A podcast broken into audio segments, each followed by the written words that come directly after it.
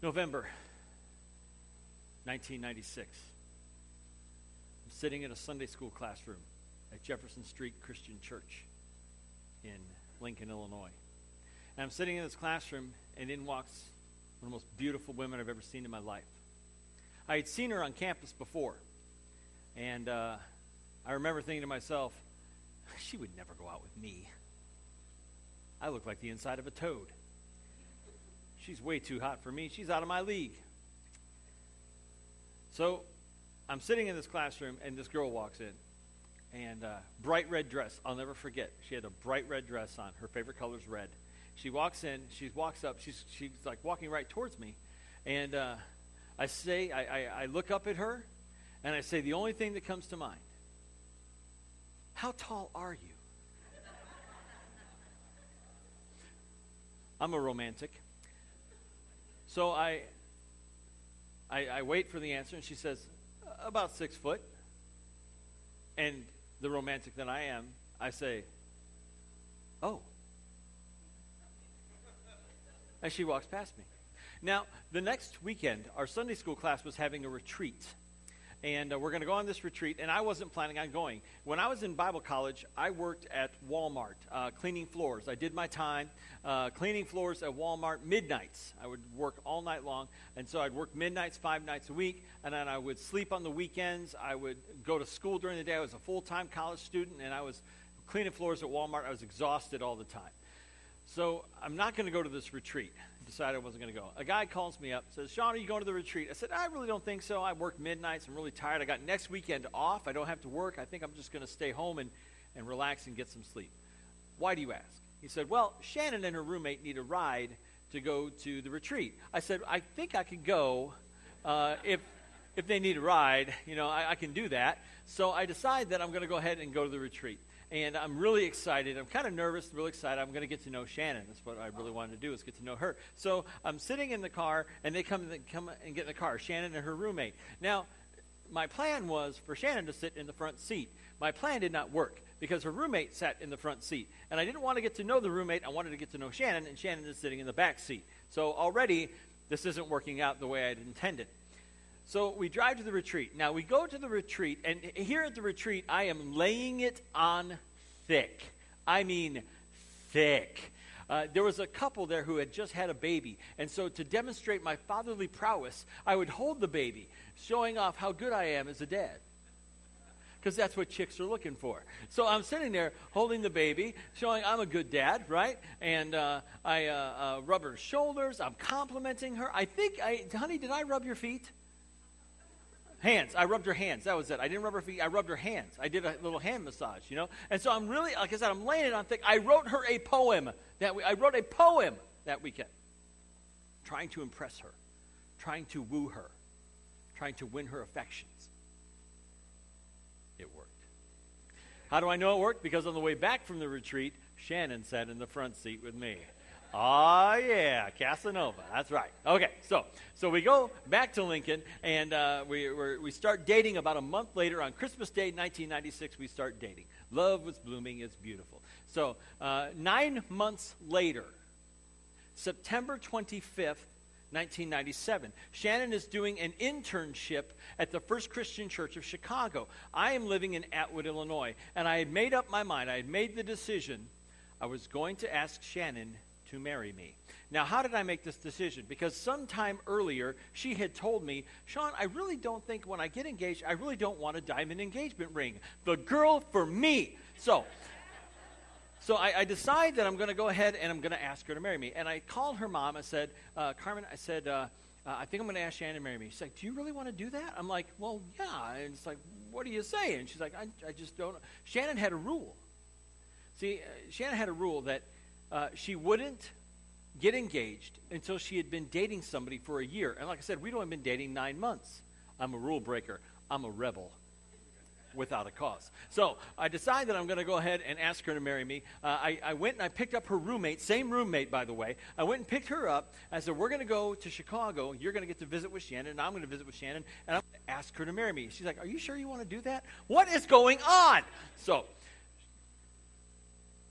I'm going to ask her to marry me. Okay, you know the rule. I know the rule. I'm going to break the rule. All right. So It's me.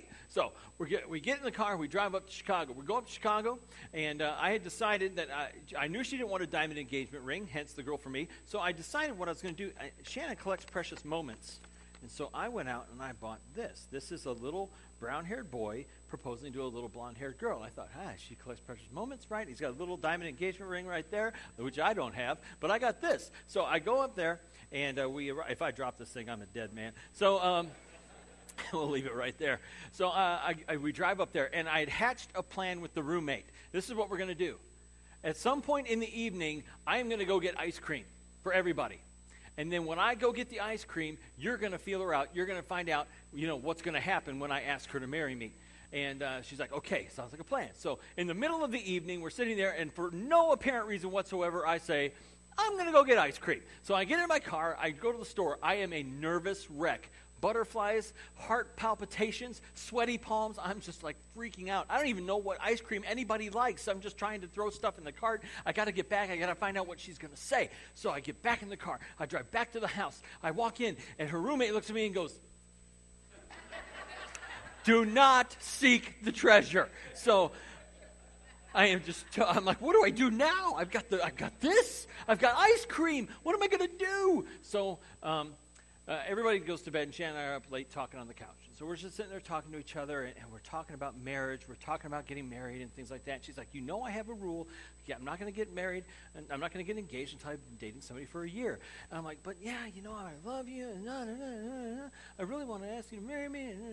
And then she looks at me, she goes, you haven't asked me anything yet. So I reach down into the bag next to the couch, and I pull out my little figurine, and I get down on one knee.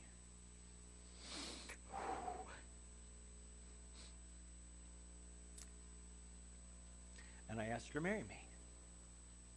And she said, I don't know why I'm saying this, but yes. And 15 months later, to the day that it actually crossed from September 25th to September 26th, 15 months later to that day, on December 26, 1998, we stood before our family and friends and God and committed our lives to one another and said we were going to love each other till death do us part.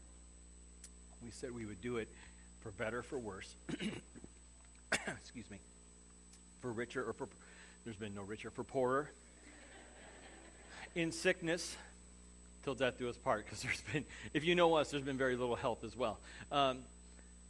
We made that promise. We made that commitment to each other, and we said we were going to do it till we died. And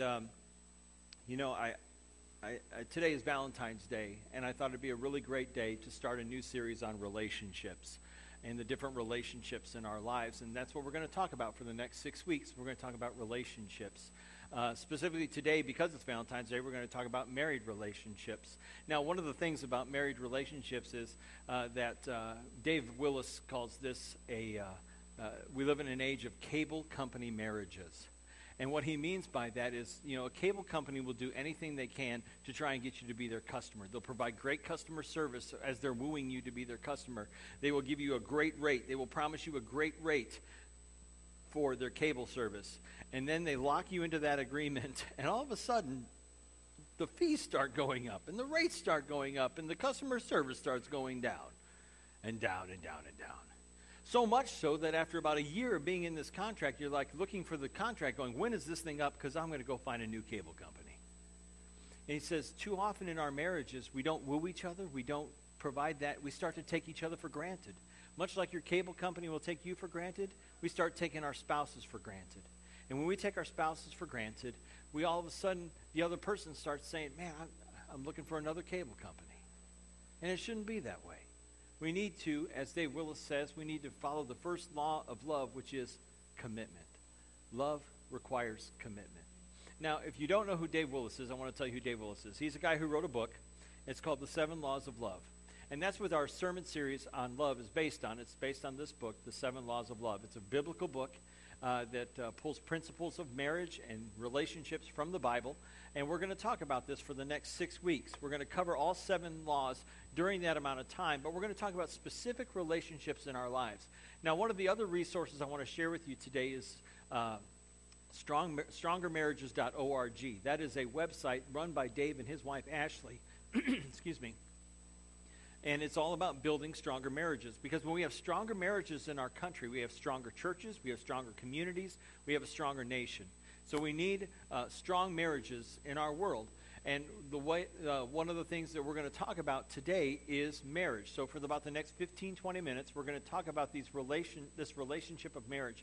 And you may be thinking, well, I'm not married, or I used to be married, I'm no longer married, or I'd have no intention of ever getting married or getting remarried. There's things that I think that we can learn from this sermon today that have to do with not only our relationship with one another, but our relationship with God. Because God uses marriage as the illustration for our relationship with him, that intimacy in the marriage relationship, that intimacy in the marriage relationship is the intimacy that God desires to have with us as well, a very intimate, close relationship with his people. And so God wants to have this kind of a married type relationship with us, and to have that closeness, and that is only made possible by the grace of God through faith in Jesus Christ. That when you put your faith and trust in Jesus, when you believe in him and repent from your sins, confess your faith and get baptized, that God comes to live in your heart through the Holy Spirit, and you have this intimate relationship with him that he desires. So today we're going to talk about, like I said, we're going to talk about marriage, and it's based on this book, The 7 Laws of Love. It's an excellent book. I highly recommend you pick it up. And we're going to talk for the next 6 weeks about marriage. We're going to talk about our loving our neighbors. We're going to talk about loving our families. And we're going to talk about loving God. So we're going to talk about these different relationships that we have in our lives. But today specifically, we're going to focus on marriage. Now, one of the things that Dave talks about in the book is how we need to have naked marriages. And like the guys are going, woohoo, let's do that. It's not quite what he has in mind. If you'll grab your Bible and turn to Genesis chapter 2, we're going to read a little passage here as we begin about the creation of man and woman. In Genesis chapter 2, and we're going to look at verses 18 through 25. If you didn't grab your Bible, you can grab one out of the chair in front of you. It's on page 2. It's real easy to find. It's right there at the beginning. Or if you have your tablet or your phone and you want to use your favorite Bible app, you can do that. But Genesis chapter 2, verses 18 through 25, the Lord God said, "It is not good for the man to be alone. I will make a helper suitable for him." Now the Lord God had formed out of the ground all the beasts of the field and all of the birds of the air. He brought them to the man to see what he would name them, and whatever the man called each living creature, that was its name. So the man gave names to all the livestock, the birds of the air, and all the beasts of the field. But for Adam, no suitable helper was found. So the Lord God caused the man to fall into a deep sleep. And while he was sleeping, he took one of the man's ribs and closed up the place with flesh. Then the Lord God made a woman from the rib he had taken out of the man, and he brought her to the man. The very first wedding gift was Eve to Adam. The man said, "This is now bone of my bones and flesh of my flesh. She shall be called woman, for she was taken out of man. For this reason a man will leave his father and mother and be united to his wife, and they will become one flesh." The man and his wife were both naked, and they felt no shame. Imagine, if you will, being in a relationship with someone where there's no baggage, there's no credit card debt, there's no fighting, there's no history, there's just no shame. It's just as what Dave says, it's just a naked marriage. They were naked and they felt no shame. They could be completely open with one another. They could be completely vulnerable with one another. There were no secrets between them. Secrets equal shame.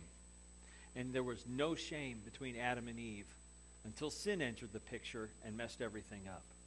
So one of the goals that we have as husbands and wives is to have a marriage that is completely open and vulnerable with no secrets and no shame. Now, in order to get this kind of marriage, it requires that we be the ideal husband or the ideal wife. And you may be thinking, there's no way I could be the ideal husband. No way I could be the ideal wife. I'm not talking about somebody's expectations of you. I'm talking about God's expectations of you.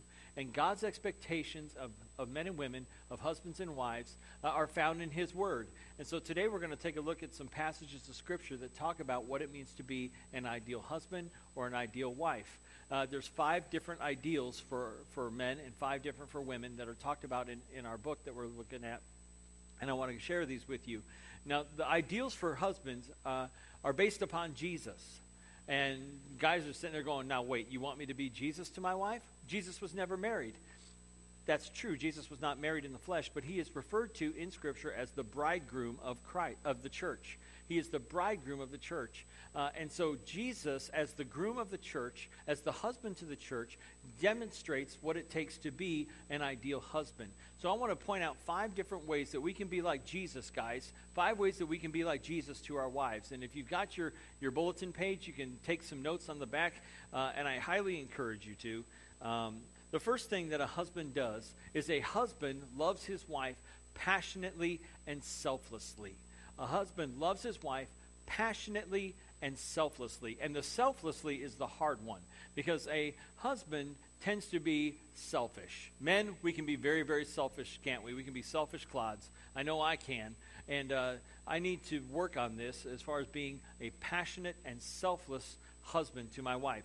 In Ephesians chapter 5, verses 25 and 26, it says, for husbands, this means love your wives just as Christ loved the church. He gave up his life for her to make her holy and clean, washed by the cleansing of God's word. Jesus gave up his life for the church. He sacrificed his life for the church. Husbands, we must be willing to sacrifice our lives for our church. And you may be thinking, hey, I'll take a bullet for you, honey. All right, here's the question. You may be willing to die for your wife. Are you willing to live for your wife? Are you willing to love her passionately and selflessly, putting her wants and her needs before your own, putting her needs before your wants? That's hard, especially for guys, because it's like we want something, we go out and we get it. I'm just going to go get it. No, we got to put our wives' needs before our wants. Secondly, a husband serves his wife. A husband serves his wife. In Matthew chapter 20, verses 26 through 28, Jesus said, whoever wants to become great among you must be your servant, and whoever wants to be first must be your slave, just as the Son of Man did not come to be served, but to serve and to give his life as a ransom for many. Guys, you want a happy marriage? Serve your wife. It's not the other way around. She is not subservient to you. She is not to serve you. She's not to show up at the door when you get home from work with your slippers and your pipe. And has anybody ever smoked a pipe? Never mind. With your slippers and your pipe and come put your feet up and I've got dinner ready for you and you can watch TV all night and I'll piddle with the kids. And no, husbands, serve your wives. We're in this together. So see your role as the husband as an act of service to your wife. Number 3, a husband protects his wife. A husband protects his wife.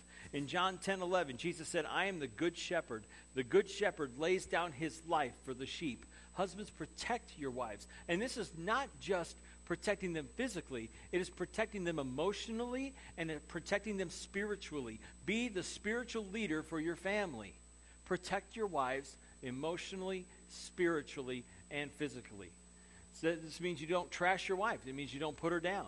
It means that you love her and treat her and protect her the way God would. A shepherd, when Jesus says, I am the good shepherd, a shepherd would build a pen around his sheep. He would set up a pen using shrubs and sticks and things like that, and would set up a pen around the sheep. And then at night, he would lead the sheep into the pen. And then where the opening was, the shepherd would literally lay down across the opening of the sheep pen, so that if something was going to come in and get the sheep, it had to go through the shepherd. So if it's a wolf or a lion or a tiger or a bear, oh my, or if it was a thief and was going to come in to get the sheep, they had to go through the shepherd. Husbands, be the shepherd of your flock, of your family. Be the shepherd for your wife. Protect your wife. Number 4, a husband provides for his wife. You know, Jesus provided for the needs of many people. He provided healing for those who needed it. He provided food for those who needed it. He provided salvation for all of us. Jesus provided for the needs of the church. We husbands need to provide for the needs of our wives. I love what Dave says on page 119. He says, your wife and family can do with less of almost anything if it means having more of you.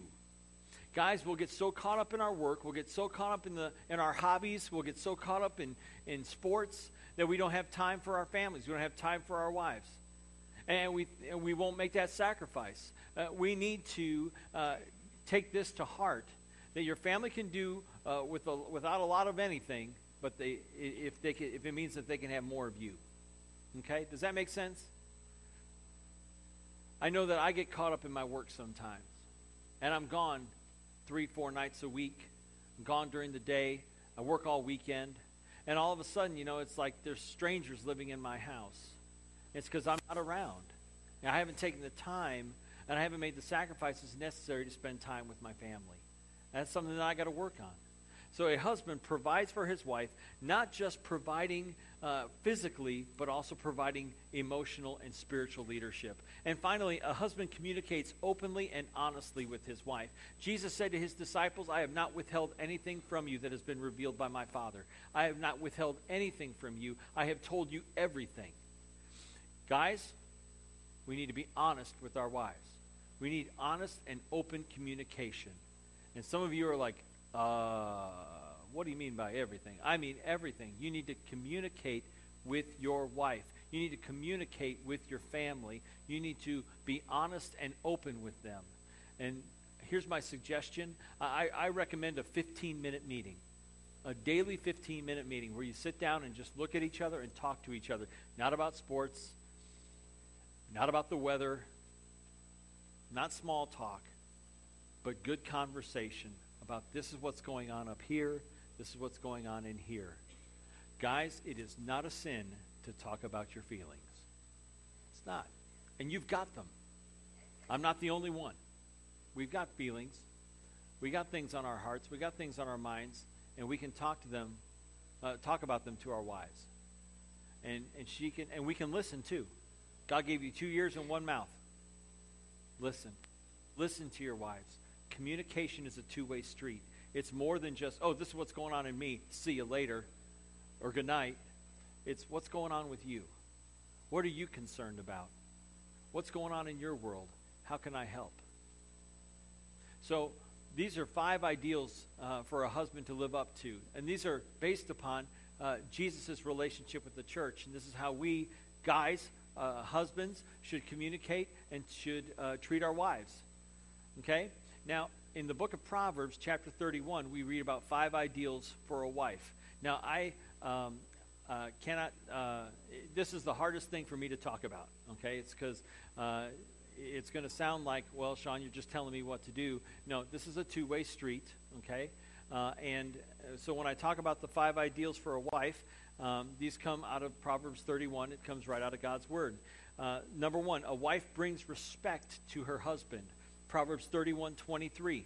Her husband is respected at the city gate where he takes his seat among the elders of the land. Proverbs 31:23. And what that means is that a wife will do things that will bring respect to her husband. She will talk about him in positive ways. She won't run him down to her friends.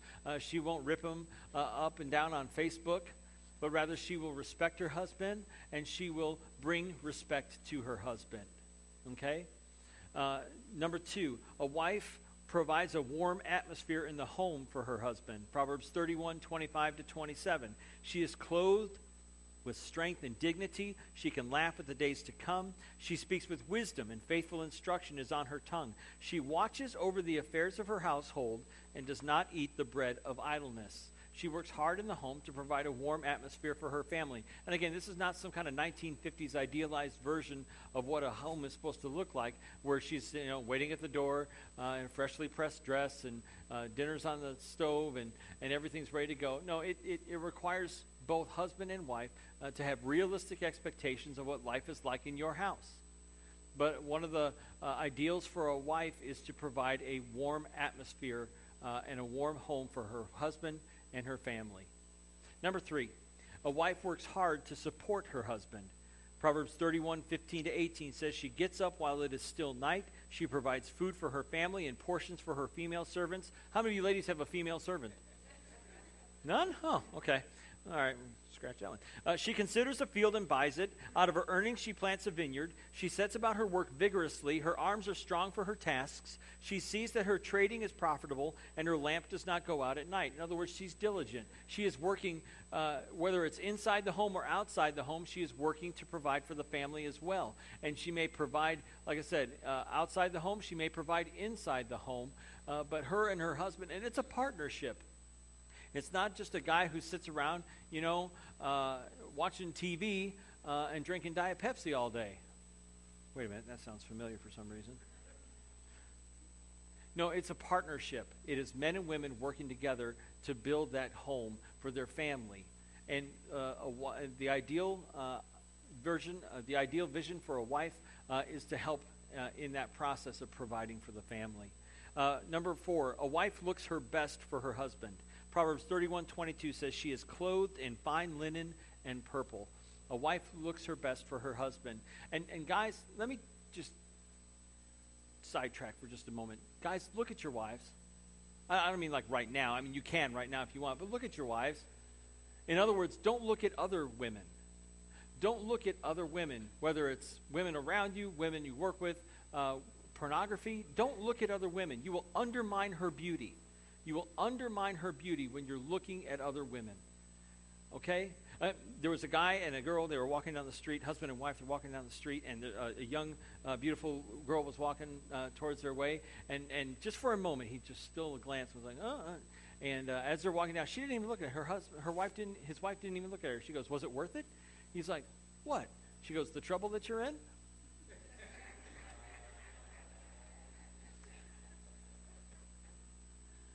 Don't look at other women. Look at your wife. Reinforce that beauty that she has.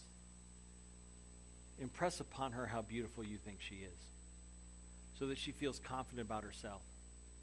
If you're always talking bad about her, if you're always putting her down, then she's not going to feel beautiful. And if she doesn't feel beautiful, if you don't think she looks beautiful, she's not going to feel beautiful. And then she's not going to look nice for you. Why should she when she doesn't even think that you care anymore? Number five, a wife provides companionship for her husband. Proverbs 31:11 and 12. Her husband can trust her, and she will greatly enrich his life. She brings him good, not harm, all the days of her life. Ladies, you do such a great job. You balance so many different things in your life. You keep all the plates spinning around. You know what I'm talking about, thank you. But one of the things that a man needs is the companionship of his wife. He needs you to be his friend.